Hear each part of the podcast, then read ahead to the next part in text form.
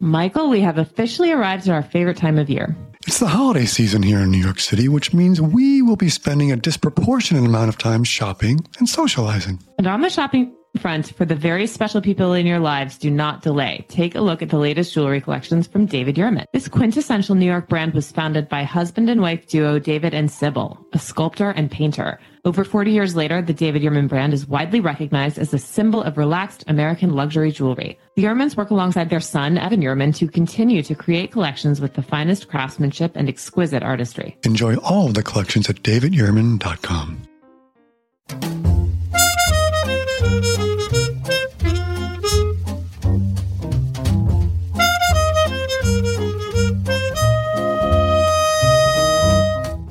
Happy Saturday. It's December 10th, 2022, and you are listening to Morning Meeting. I'm Ashley Baker in London. And I'm Michael Hainey in New York City. And we are two of your editors at Airmail who are just trying to figure out when Netflix is going to pay us $100 million to make a documentary about our lives. I'm speechless this week, and maybe I need a warm bath after watching the first three episodes of the Archewell production. Ashley, where do you want to begin? I'm speechless. I turn to you. Where should we begin here on this? I have plenty to say, Michael, because just because I'm having 10 people over for dinner tonight does not mean that I was able to get out of watching three hours of this. Not a lot of news there in terms of the revelations. There were some interesting parts of it. I thought the stuff about her father and her family was kind of fascinating. The Harry and Meghan story is still relatively young. They got married in 2018. It's been four years. They've been together since 2016, so that's six years. Now, they've told so much of this story, whether it was through the Oprah interview, through now this Netflix documentary, through his book that's coming out. It's like this fire hose of income generated by this short period of their lives, but they're still young. Is Harry even 40? He has so much runway ahead of him. What's possibly next? Like, they've made this their entire narrative. And I have to say, after watching this, I was already fatigued with them and now I'm even more tired of them. And I just kind of wonder what can possibly next after all of this. If there's really nothing left to say after the book I assume that that's the last shoe to drop. Where do we go from here? I agree with you. This sort of tag cell line they've been pushing is only we know the truth right? Of and maybe in the final 3 episodes and we'll get some real truth but right now it's i don't see any bombshell truths coming out of here. If anything it's I feel like someone's cosplaying a season of the crown for you here. That's come along just as the crown has ended. But i think the most for me the most poignant moment of these first episodes was seeing him talk about diana his mother and you see that little shot where Archie is looking at Diana's photograph and there's your grandma, which is like, wow, that is a family moment. But in terms of real stuff that would make me say to someone, You've got to see this, it's a little thin. I just kind of found it boring, which was a little bit of a disappointment because I was really looking forward to it, as you know. Anyway, there's been so much said about it over the last few days that I think we can probably leave it from here. But I just frankly had to get that out of my system. Thank you for indulging me. Unlike the Harry and Meghan documentary, we have a fun, riveting show for you today. We've got Linda Wells, our beauty and wellness editor, who will be here to talk about a very hot subject right now sleep. That's right, sleep. Or, as Linda reveals, sleep is the new sex. We also have Stuart Heritage, who will join us from the UK to tell us about a controversial baroness at the center of a grubby corruption scandal there involving lucrative COVID contracts worth more than $200 million and, strangely, Julia Roberts makes an appearance in this story. And finally, speaking of millions of dollars, Mark Ellwood will stop by to tell us about the new trend among the 0.01 percenters, or as these rich people like to be known, they are the thrillionaires. So you'll get a full explanation of that. Ashley, I think we should start with the news over in your country with Stu and talking about the Baroness Mone, right?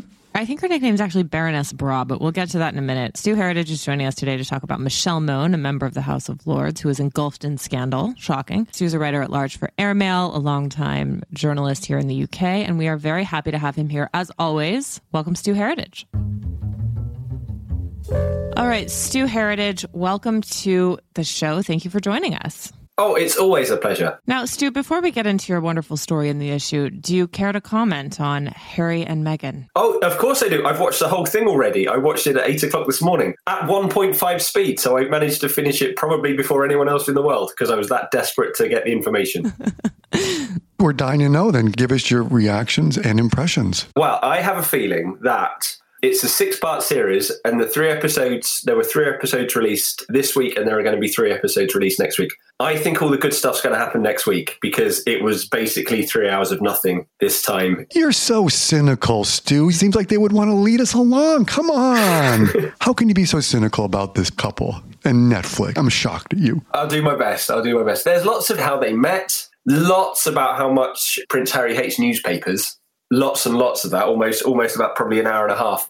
actually, no, it wasn't completely terrible. There's there's lots of bits in it where they have a historian come on and explain all the evils of British colonialism, which is unexpected and I'm not entirely sure Prince Harry knows that it's happening because he talks very fondly of the Commonwealth for a lot of it. And then this guy pops up and says it's all how related to the empire and slavery it is, which is fascinating. But the actual sort of kissy kissy lovey stuff about how they met is, I can take or leave that. Stu, as a member of the British press, a long serving member of the British press, do you care to clap back against Harry and Meghan's assertions that the British press is basically evil at its core? No, not really. I mean, I think if anyone's allowed to kind of uh, suspicious of the press, it's probably Prince Harry, who his entire life has been followed by paparazzi, and obviously what happened to his mother. So I can kind of see that. But the thing I don't enjoy about all of this is that they don't ever seem to acknowledge that they need the press in order to continue to be this sort of celebrity entity that they are. It's it's a, it's a one way attack, and I feel like if people stop writing about them, they would go away and they wouldn't. Everyone would stop caring. So they need us. They need me. That's what they need. They need me. It reminds me of an ex president in America, but I don't know. There might be parallels. I'm sure they'd love that. I'm sure they'd love to be compared. It's exactly the same impulse, isn't it? Yes, indeed. All right. I think we've devoted enough space in the airwaves to them. Let's move on to a woman named Michelle Mone. Curious name. Stu, you are saying that she is the most controversial member of the House of Lords. Her nickname is Baroness Bra. Who is this woman and why do we care? Michelle Mone is an entrepreneur who grew up in the rough part of Glasgow in Scotland. Her dad was disabled. She had a brother that died very young. She lived in a house that didn't have a bathroom, really sort of scrapped her way up throughout her childhood. And when she was in her 20s, I believe, she invented a new type of bra the Ultimo bra. I don't know if you're familiar. It has an inbuilt silicone insert, which apparently at the time was revolutionary. And she made her millions as a bra impresario. However, now that's all by the wayside because that sort of ended terribly a few years ago. Now she is being accused of basically being the most corrupt person in the entire British government, which is a leap. And it's all because of COVID. When COVID hit, there was such a scrabble for PPE in this country that the government was pretty much taking it from anywhere it could get its hands on without the proper checks. And it seems like Michelle Mone, as part of this, very aggressively hectored a lot of the government to buy PP from this one specific company, this brand new company, which it turns out she has very strong links to, and she profited from it to the tune of 29 million pounds.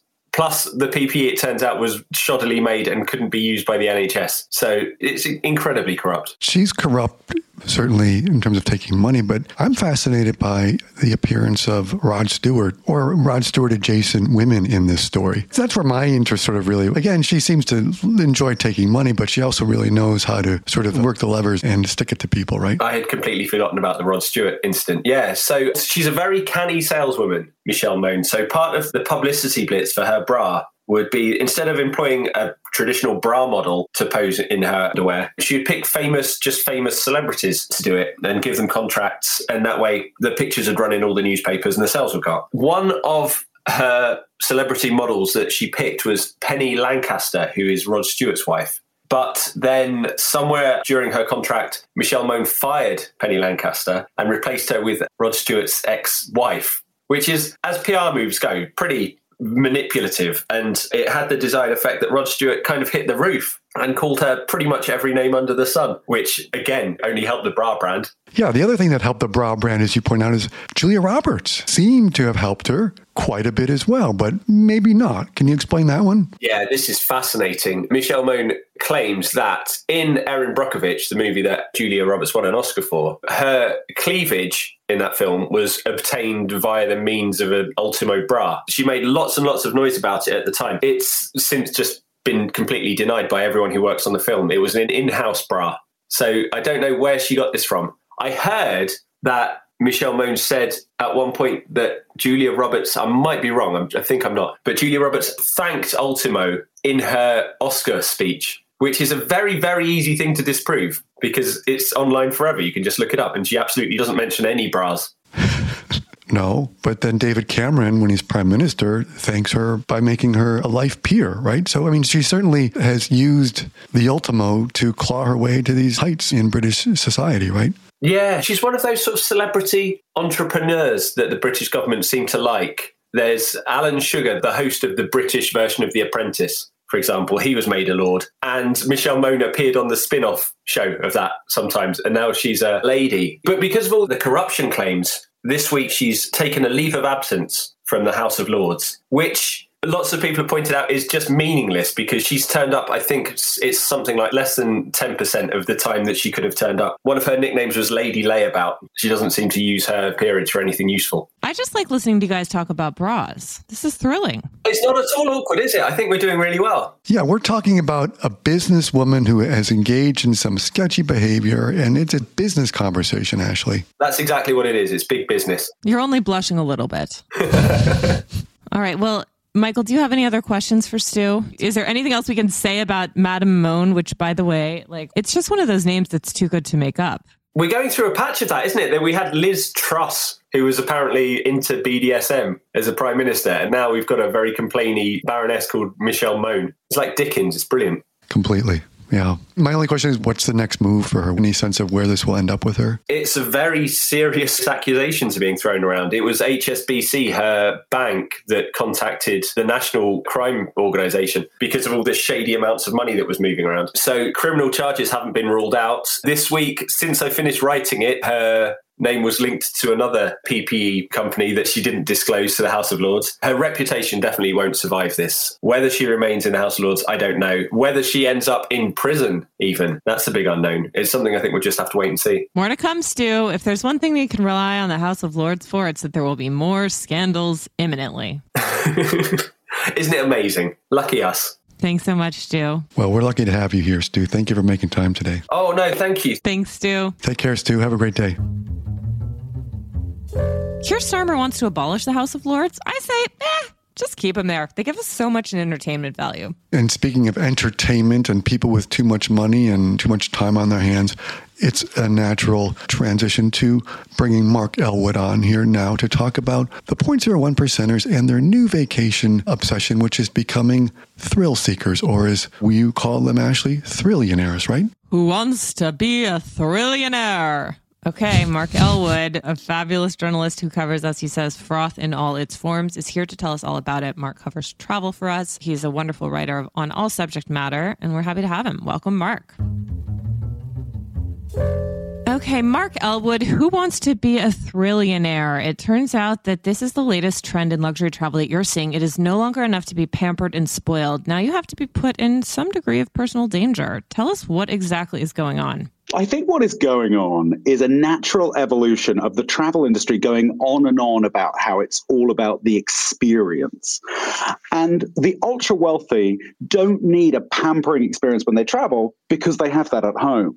Now the one upmanship is disturb me, derange me, confuse me, test me, push me, and I will pay you hundreds of thousands of dollars to do that for me. All right, we need some examples. So let me tell you, for example, what about someone who wants to be chased by poachers on a conservation ranch in Africa where they want to save the animals but then face danger from the poachers who they've interrupted as they protect the elephants? Except everyone around you is an actor and it's a scenario being put on for your excitement. Or what about you imagine you're a 19 1980s Cold War spy, and you're in a restaurant, and a woman sidles up to you and talks to you and says, Is it Mr. Bond? And in fact, she's an actress, as is everyone in that restaurant even the chefs. Mark, have you experienced any of these yourself or have you heard from people? Tell us a little bit about where your reporting took you in the name of this story. Look, I wish it would take me to the Wild West town that one of the Koch brothers owns, which is now being teed up to use as a real life Westworld. I talk to a lot of the travel agents that I know, some of whom are very wary of talking. This week I'm at ILTM, which is the big ultra luxury travel market in the world. We're all in Cannes. And you find people at the edges of this who are people like based on a true story, run by a very elusive British man who lives in the wilds of New Zealand. I know him, and he has a website that's even password protected. He is stopping you from finding out about him. And I talked to him. Unfortunately, I couldn't get them to throw one for me. I am hoping to tag along. Maybe I'll just be one of the actors. I can carry someone's bag. It totally sounds like season three of White Lotus, the storyline. So, in your reporting, surely something must have gone wrong somewhere. Rich people with too much time on their hands wanting to sort of create a dangerous situation. Is there anyone who's like things have gone awry, someone went missing, or everything been so good so far? I've not come across this going wrong, and that's for two reasons. In fact, there's one of the companies which is that specializes in this is called Pelorus, and some of the founders of Pelorus are special ops veterans. So the people who are doing this really understand true danger. And almost all of these experiences have someone shadowing you all the way along. So, almost literally and metaphorically, just out of view, someone is right there to step in. And again, some of them aren't about, am I going to get murdered? One, one of them was a, an Avengers like quest around the world to collect nine stones, which were put together into a box, which then unlocked a surprise. But those people, they were just flying around in a private jet having puzzles set for them. So there is another niche which isn't just about scare me out of my wits. It's about creating your own movie. It is real life Westworld. And what do these experiences typically cost, Mark? It depends. Black Tomato, which is a London based travel firm, that's around 23 grand a person for its Get Lost program, which is a bit more turnkey, where you're surprised and dropped in a place where they have set up an experience for you. If you're hiring based on a true story to teach your children about Greek myths by meeting the Minotaur on a beach on a deserted island in Greece, you're looking at a million dollars or more for your summer vacation and then the private jet on top of it. That's the million dollars for the experience. Just want to be clear it's a million dollars if I want to take my kids to Greece to meet a guy dressed up as the Minotaur on one of the Greek islands. Mm-hmm. That journey that based on a true story created was not just the Minotaur. There were other Greek myths that came to life. I think Hercules was there. There were some other things. It wasn't a million bucks just for a guy in an animal suit, but yes, it was a million dollars. Mark, as I was reading your story, what struck me is we have so much chaos and insanity in everyday life. Why do we need to seek that out on holiday? How do you explain that? That's a great question. I think part of this is really about one upmanship. And I think this is the travel version of longevity clinics and ultra hardcore fasting. There's a little bit of machismo to it, there's a little bit of ego, and it's about conquering these scenarios. So, yes, life may be full of chaos, but in these vacations, there's always a happy ending you always win. In one example, the man and his friends who had a staged kidnapping in the jungle that only he knew was coming, it positioned him to break them free of their captors, and he was the hero of the day. That's when his friends found out it was all a scenario. So I think it's also, wouldn't we love life to be a little like this, where chaos ends in us getting a big gold medal for tackling it all. It's a fascinating story. And it just, I think what I love about the story, Mark, it just really underscores how extreme extreme wealth has become. I mean, we really see it play out in travel almost more than anywhere else. It's like yachts are one thing, but this really takes it to a new level. Mm-hmm. I think walking around ILTM this week, I've noticed the offerings, the buyouts, the jets, the ability. It's no longer good enough to have a penthouse suite you just take the whole hotel. And that is a shift that started only in the last sort of three or four years. It also strikes me as part of this is rich people with too much time on their hand. And the world, as Ashley notes, might be chaotic and unpredictable for the 99% of us. And we want to escape on our vacations, our holidays. But these people, maybe they live in boring, predictable lives and too much time and money on their hands. And then they want to create some danger. But as long as it's carefully scripted. Everything is scripted, and that's the key here. If you're a master of the universe, you control this scenario. So, in some ways, it's the dream vacation. You decide what the world will look like, and then you step into it. Well, on that note, Mark, I think Michael and I are going to go step back into our average workday. And thank you very much for joining us. Pleasure. Thanks again. Thank you, Mark. Thanks so much, Mark. Let's take a shopping break with our friends at David Yurman. In the American Luxury Houses holiday campaign, the Yurman family invites you to experience the magic of New York City by stepping into the Carlyle Hotel, an Upper East Side landmark. Nestled inside is Bemelmans Bar, a famed piano bar beloved by celebrities and locals alike. The elegant ambiance and hand-painted murals made it the perfect setting to showcase David Yurman's sparkling holiday collections. The latest collections are modeled by brand ambassadors Scarlett Johansson and Henry Golding, and there are many beautiful holiday gift ideas. Enjoy all of the collections at davidyurman.com.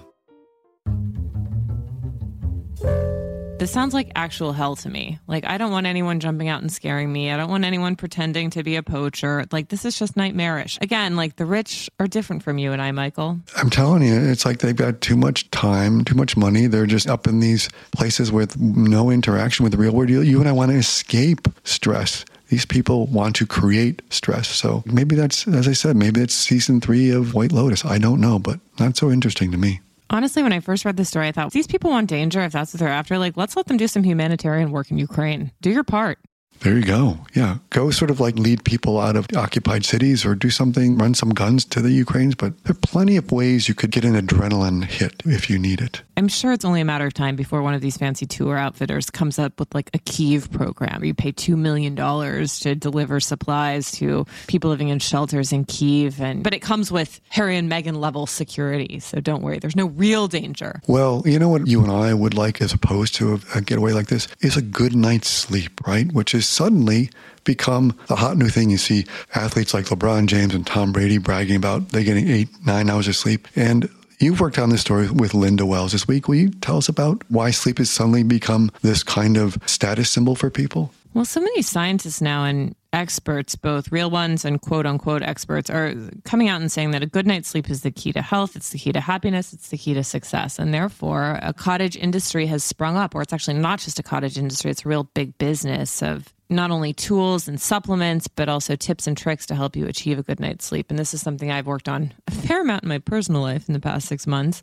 with varying degrees of success. But I do have an Oura ring, which I really like only because it guilts me into going to bed earlier. But it turns out you have been sleeping for eight, nine hours a night, Michael. And I got to tell you, it's not solving all my problems, I'm sorry to say. But Linda Wells is here to tell us what can help in the quest to have a good night's sleep. Linda was the founding editor of Allure magazine, a role that she held for 25 years, and she is now our beauty and wellness columnist at Airmail, and we love her to bits. Welcome, Linda.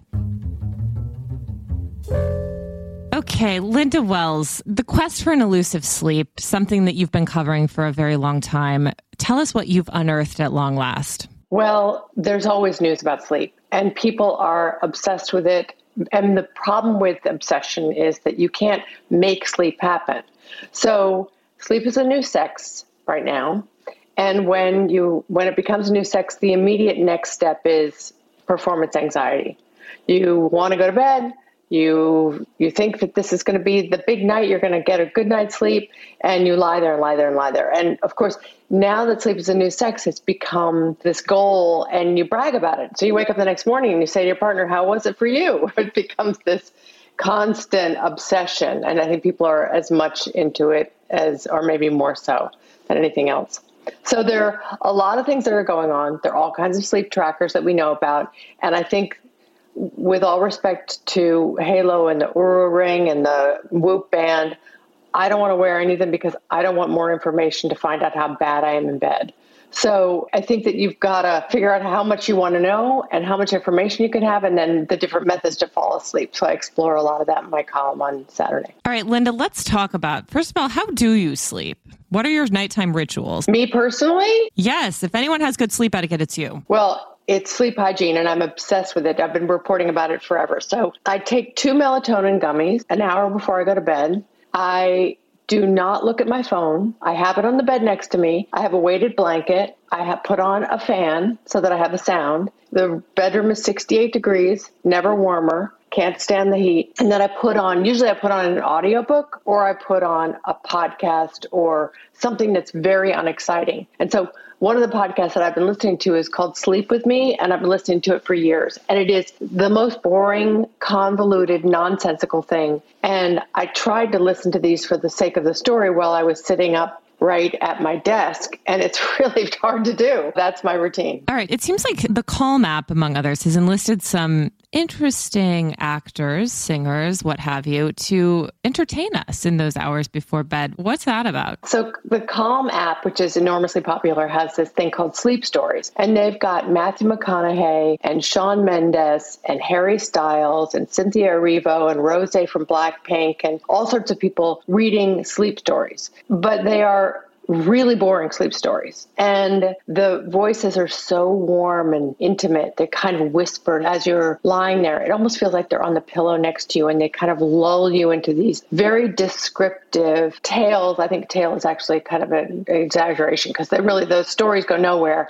And they're just, they go on and on. Clouds are always fluffy and the rain is falling gently. And Harry Styles is telling you about going over a brook and standing by a river and by the ocean they're all over the place in a spaceship. And it really is a way for you to kind of latch onto something to block out that noise in your head. Maybe you guys don't have noise in your head, but if you have voices in your head that haunt you while you're trying to fall asleep and replace it with the wonderful tones of Harry Styles. I mean, what's wrong with that? I love it. We know that you're kind of competitive in a really healthy and good way. Do you get competitive about your sleep?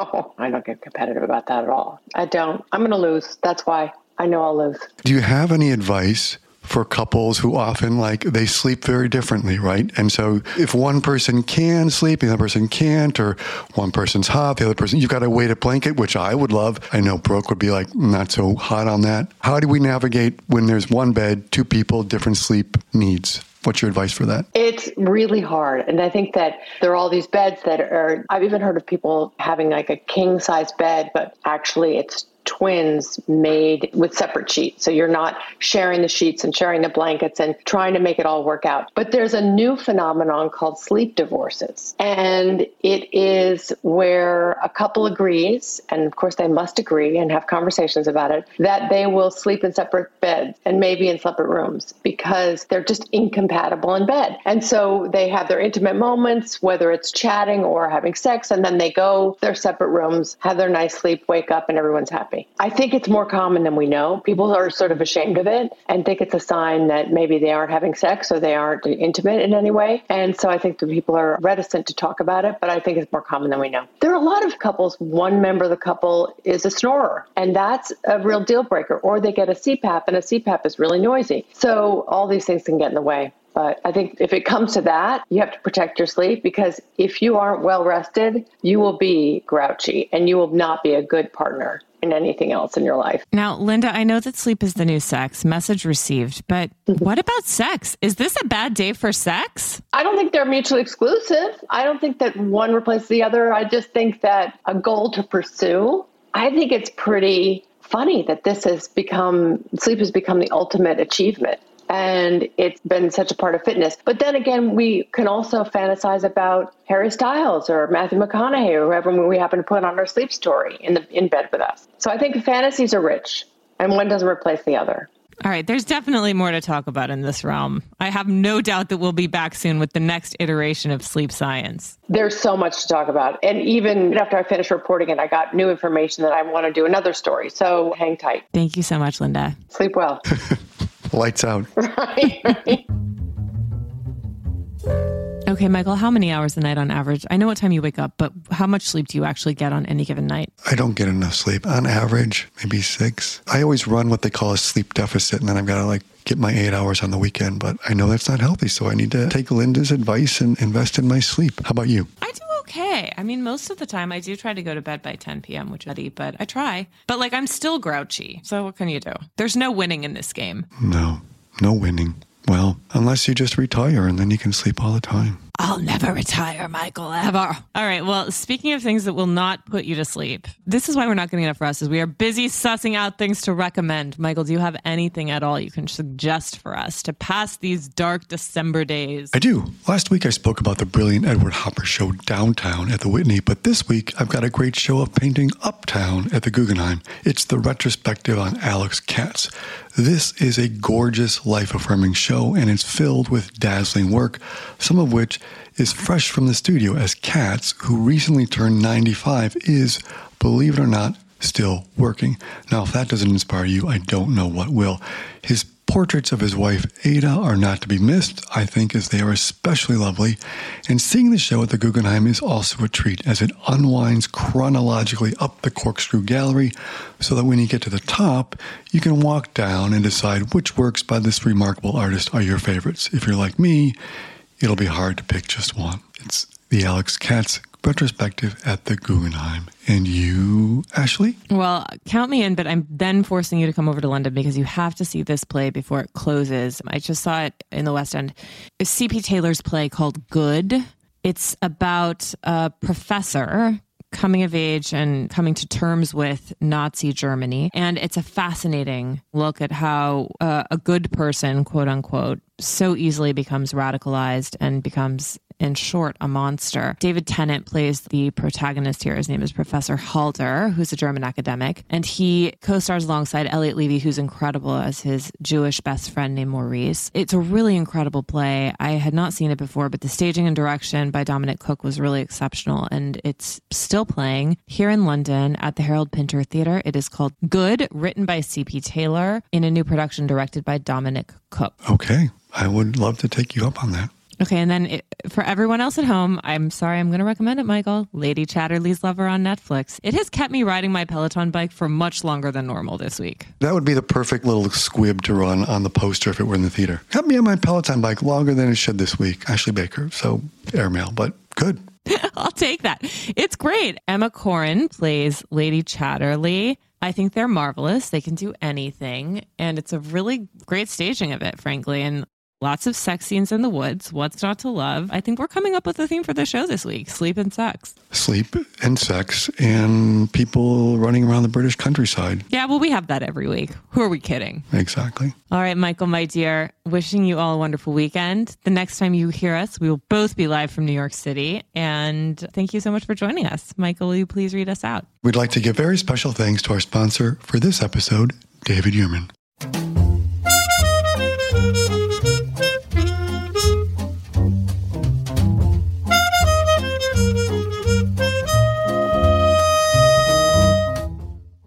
Morning Meeting is produced by Airplay Productions and edited by Jesse Cannon. Our co-editors are Graydon Carter and Alessandra Stanley. Our chief operating officer is Bill Keenan, and our deputy editors are Ashley Baker, Chris Garrett, Nathan King, Julia Vitale, and Ash Carter. Our CMO is Emily Davis, and our music supervisor is Randall Poster. The theme music is The Cute Monster by the Buddy Collette Quintet. A new edition of Airmail is published every Saturday, so please subscribe and enjoy all of our stories on airmail.news, which we update every day. You can also find us on Twitter and Instagram at Airmail Weekly. We'll be back here next Saturday with another edition of Morning Meeting. In the meantime, be sure to subscribe at Spotify or Apple Music. But most of all, thank you again for joining us.